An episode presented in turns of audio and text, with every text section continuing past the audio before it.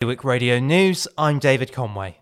The parish of St John's Insurance Company in Jersey has refused to pay Constable Chris Taylor's legal bill for a case that led to him being deemed not fit for office.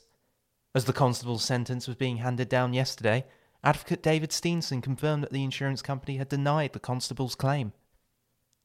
Guernsey's self proclaimed King of Everland has been sentenced to 120 hours of community service after disobeying planning laws. It comes after a 30 month trial following Steve Ogier's attempts to develop his land without planning permission, claiming it was a sovereign state. Islanders in Jersey will still be given the AstraZeneca vaccine, despite some European countries halting its rollout to investigate reports that it causes blood clots.